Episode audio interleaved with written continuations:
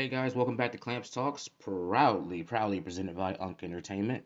Um, hope you guys are doing good on this Wednesday. It's still a little pretty chilly out there, but I mean, at least the roads are clearing up, which is pretty good. I mean, like, so I'll get my Lyft, my Lyft drivers are getting to me faster. um, so uh, today, today, today, today, I want to tackle some social issues. Um, I love social issues. I love having starting the conversations about them because I mean, everybody has their opinion, you know. And um, so today, I want to talk about the American welfare system. Um, there's an article I found from October 7th, 2019. Um, uh, it's um, it's from a studies group, um, studies website or whatever. Uh, you know, statistics and stuff like that or whatever. So I'm gonna read that, and then I'm gonna give you guys my spin. Of course, put the clamps on how I feel about um, welfare system and poverty and stuff like that. So thanks for sticking with me, guys. Be right back. Okay, we're back with the first segment, the article. The article is named Family Breakdown in the American Welfare System. It's by Will- Willis Krumholz. All right, here we go. Let's get right into it. Too many American children experience the hurt from being bond from break from broken bonds at an early age. About 35% of American adolescents live without one of their parents, and around 40% of I mean around 40% of American children are born outside of marriage. Although these kids' parents are usually in a relationship or even cohabiting at birth, mom and dad often break up while their child is still young. Of course, if the biological parents of a child split up, the child in question will usually continue to reside with the mother. And although many of these children continue to have close relationships with their father, mm-hmm. this is the exception and not the rule, especially when it comes to children whose parents were never married in the first place. In other words, the problem of broken families is interchangeable with fatherlessness. Simply put, father absence is is now a widespread phenomenon of children who have no close relationships with or even knowledge of their biological father. Only 9% of children were raised without their father in 1960, yet today a quarter of America's children are raised without their father. The coincidences are far from benign. family structure and poverty. Poverty. First, family breakdown fuels poverty. On average, high school dropouts who are ma- who are married have a far fewer a far lower poverty rate than do single parents with several years of college. But family structure has the biggest impact on children. According to Raj Chetty, the preeminent the preeminent uh, the preeminent researcher on the topic of social mo- mobility, having fathers in the neighborhood is a primary factor in predicting upward income mobility for the children in that neighborhood later in life. Even when controlling for other variables such as the, available, the availability of schools, race, and ethnicity. ethnicity. In part, that's because family structure influences the choices that children will make. Controlling for race and parental income, boys raised without their father are much more likely to, do, to use drugs, engage in violent or criminal behavior, go to jail, and drop out of school. Girls, meanwhile, are more likely to engage in early sexual activity or have children out of wedlock. Children without a father in the home are even more likely to suffer from mental health problems as adults. Roy Bazaram and Tony Tierney's book Willpower detains, uh, details a psychological test where children can either receive a, small prize right away or receive a large, more valuable prize 10 days later. It will if they forego the small prize. In mass, children without a father in the home settle for the initial prize, while children with a father in their home were more willing to wait for the larger prize. Research by David Autor and David Fligro studied studied and rejected the, this the idea that these effects are mainly due to dangerous neighborhoods or poor schools. They concluded that neighborhoods and schools are such are less important than the direct effect on family structure itself. Family breakdown is class based. Family breakdown is extremely important if we care about our child's social mobility. The average child does best with married with married parents and more and more significantly with their biological father residing in the home. Yet America's poor children have relatively few um, few involvement or or present fathers. That's because the vast majority of America's overall marriage declined and concentrated among poor and working class Americans, leading to a quote unquote marriage divide based on class. As marriage rates fractured among America's poor and working class, the institutions have remained resilient among America's better off who still marry at rates similar to those 50 years ago. And the collapse of marriage among the working class has coincided with a sharp increase of out of wedlock births, often to cohabitating parents, because people see marriage as an ideal but unobtainable, yet still desire children. Welfare may may have played a role. It is important to realize that that things weren't always so. The black American family provides a stark example. From 1890 to 1950, black women had a higher marriage rate than white women, and in 1950, just 7% of black children lived without their fathers. By 1960, black marriage rate had declined but remained close to the white marriage rates. In other words, despite open racism and widespread poverty, strong black, black families used to be the norm. By the mid 80s, black fatherlessness skyrocketed. Today, only 44% of black children have a father in the home. In unison, the rate of black out of wedlock births went from 20, 24.5% in 1964 to 70.7% by 1994, roughly where it stands today. One contributor to family breakdown, which soon spread to poor and working class white families, may have been welfare expansion. Cash welfare in meager form existed since has existed since 1935, and some welfare expansion took place during the Kennedy administration. But under Johnson's Great Society, which began in 1964, benefits became sustainably more generous and came under greater control of the federal government. In the words of Harvard's Paul Peterson, some programs actively discourage marriage because welfare assistance went to the mothers so long as no male was boarding in the household. Uh, marriage to employed marriage to an un, to an employed even one earning minimum wage placed a risk at mother's economic well-being. Infamous with man in the house rules meant that welfare workers would randomly appear at the homes to check and see if a mother was accurately reporting her family status. The benefits available were extremely generous according to peterson. It was estimated that in 1975 a household household head would have to earn $20,000 a year to have more resources than could be obtained with the Great Society program. In today's dollars, that's over $90,000 per year in earnings. That may be a that may be a reason why in 1964 only 7% of American children were born out of wedlock compared to 40% today. As Jason Riley has noted, the government paid mothers to keep fathers out of the home and paid them well. Identifying welfare as a contributor along with, with shifts in labor market due to due to D industrialization explains why fatherlessness has spread as it has. For example, racial differences in marriage rates may be larger may be largely due to racial income disparities, which lead to a stiffer marriage penalties for black adults. And today, many means tested programs which into the working class and lower middle class, which corresponds with a decline in marriage among these groups. In today's America, four in ten families with children receive support for at least one means tested transfer program. One study found that almost a third of Americans said that they personally know someone who choose to not marry due to the fear of losing a benefit. Time to reform. State policymakers on both sides, both both the left and right, who are concerned with the declining social mobility and the state of our children should pursue compassionate reform. This includes reducing marriage penalties and welfare programs. A specific example what state-led welfare reform could look like could look like will be discussed uh, in a uh, sub, uh, subsequent article.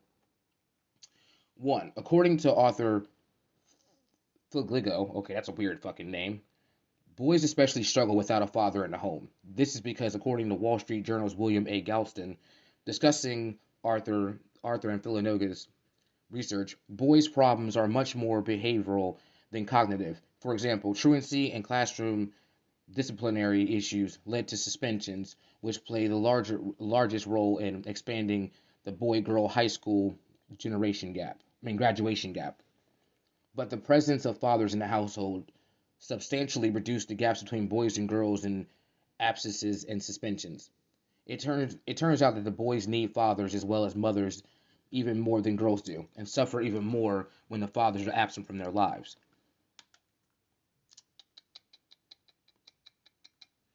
Number two, according to W. Bradford Wilcox, Chris Gersten, The effects of marriage penalties on economic mobility, poverty, and family formation.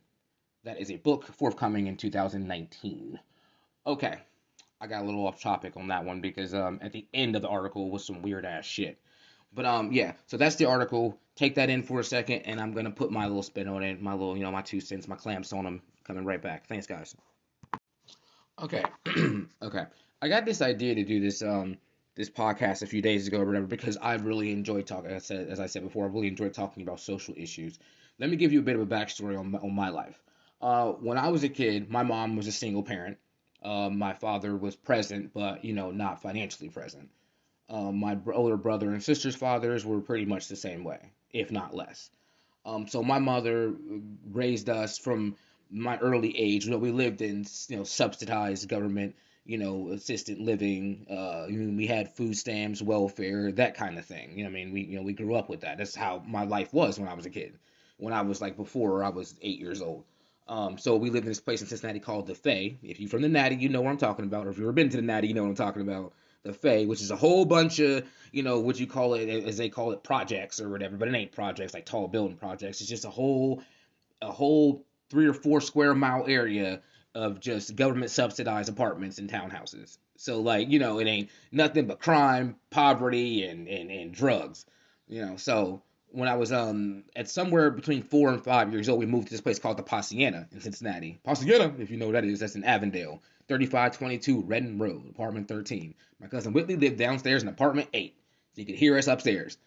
Um, but that was a norm, another thing too, another place like that, just a gigantic apartment building with you know, um, you know, welfare assisted living, uh, food stamps and all that stuff. The, the, the building itself was was atrociously dirty. I'm talking like just you know, people pissing in the hallways and shitting in the hallways and stuff. Like it was so bad we weren't even allowed to go outside, like except to go to school or unless we were walking, my mom was sending us right right next to right next door to, to Walgreens or something. Because that's where my mom worked at. My mom worked at Walgreens when I was a kid, so we'd go right over there. But we didn't go nowhere besides school and home.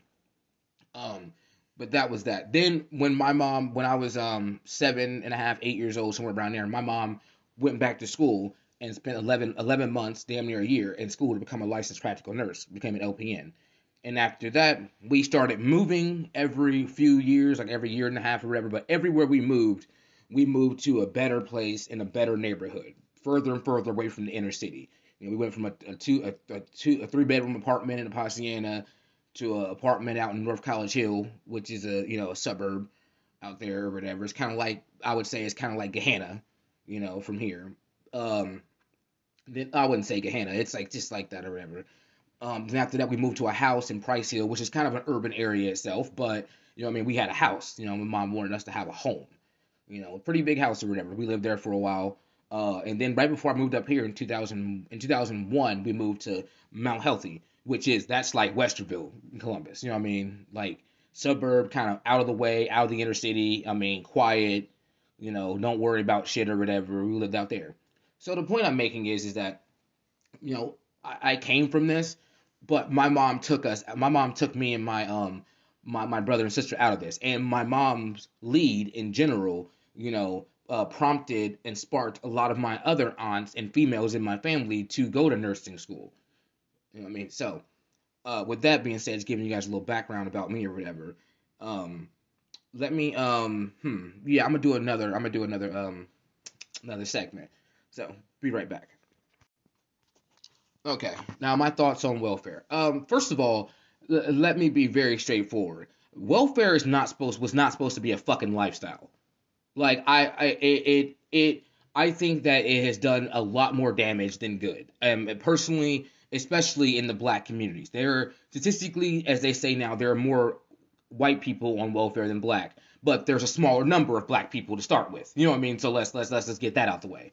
Um, I've seen people who literally have generations of, of welfare. You know what I mean? Like you got a parent that has some daughters or whatever, no dad in the house, you know, or whatever, and then you got these little girls getting pregnant at 17, 16, 17 years old, and then starting the cycle all over again. You know what I mean? Like in it, it to, to me it, it's disgusting because it shows you how people have gotten so lazy at some points and gotten so used to being quote unquote mediocre, just getting by, you know what I mean, that they will do that. Not only do that, but instill that in their children to continue this.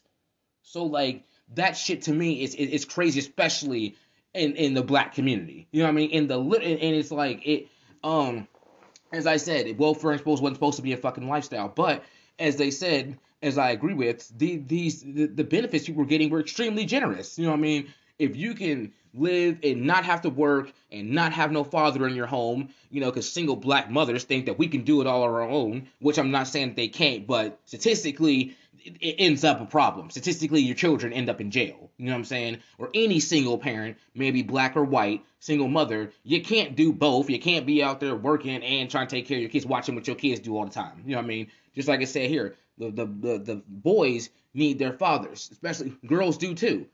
So what I'm saying is, is that you know they think that they can do this all by themselves, so they don't want to lose their benefits. So no, I'm not gonna have a dad in the house or whatever, because I got to keep my money. I can get, I can live for free, rent free. I can get food stamps, and I can get some cash, four, five hundred dollars cash every every month. You know what I'm saying? Like put it in my pocket or whatever. Fuck it. Why do anything? To me, that mindset is atrocious. You know, and some people say, well, there's so many other situations, whatever. Sometimes people can't get out of that. Yes, you can. My mom did. My mom did with three fucking kids literally with three fucking kids. My mom turned that shit around. So it's it's definitely possible. My aunt Tracy did this. You know what I'm saying? With two kids. You know what I mean? I've seen parents do this. I have seen strong mothers, not just black, but strong mothers, single parent mothers, turn their shit all the way around and get the fuck out of this. This, this is this is cycle of poverty and and dissolence. You know what I mean? Like it it, it, it to me it, it it's saddening I hate going to urban inner city neighborhoods and you see that and you see the literal mindset of that these people know they ain't going nowhere because they don't want to go nowhere. It's like, oh, well, you know, hell, I'm about to get on the welfare. You know what I'm saying? Shit. You know I mean? And then you got you got you got Generation X parents spawning off Generation Y kids. Then Generation Y kids are having kids at younger ages, younger ages fuck, and then they just start to cycle, like I said, start to cycle over again. So with their Gen Z kids, they're having you feel me? While they're at 15, 16 years old, that's the life they all like they know is is straight poverty, poverty, poverty, poverty, and fatherlessness. You know what I mean? To to to me, to me, it now I will I will definitely say or whatever the government plays a role in this with with social with with, uh, with with welfare and food stamps and all that stuff, but it starts at home. It starts in your home. Literally like you know so it starts with the low marriage rates it starts with families breaking up. It starts with children out of wedlock. I don't really like using that phrase so i'm not really religious but it starts with people having children you, know what i mean getting not, not using protection getting knocked up by people who ain't financially stable and you're not financially stable or whatever you're just having kids. It starts at home but it start it, it but it's a pattern. It's a pattern because that's what generation saw before them. That's what they grew up in in that their mom having kids at young ages, their mom struggling, their mom getting a welfare or whatever. They don't, they, they can't, their brain can't fathom, you feel me, a, a world outside of that. Now, they do, they, they see a world outside of that as far as monetary goes, as far as, you know, objects go. You feel me? It's like, oh shit, I can get that fucking nice purse. I can get this little whip and put rims on it, but I, but, but getting out the hood, I, I, I don't know about that.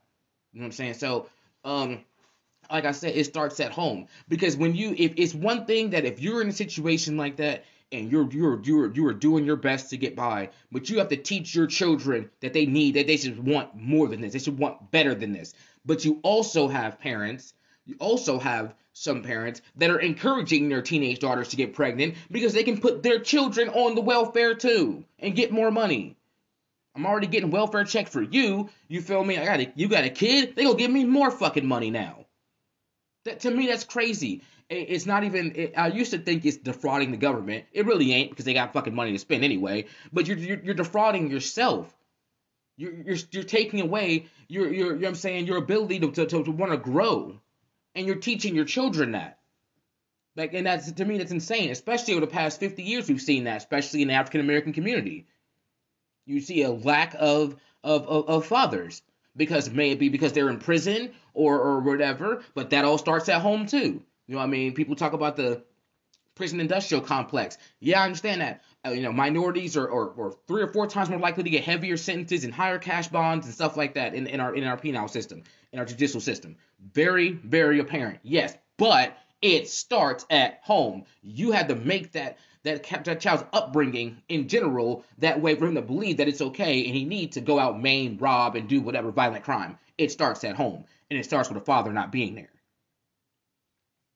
So you got a whole you, when you mix all this, when you got mothers wanting to stay on welfare, you got fathers not wanting to be there, and fathers getting pushed out. The ones that want to be there getting pushed out, so that so his mother don't lose her money, and the government just being straight okay with this. You have a recipe for broken fucking families, a generation of broken families, and and then on top of that, I grew up. I grew up in a generation of broken families, and now we're having. I see it starting all over again. The cycle still returning.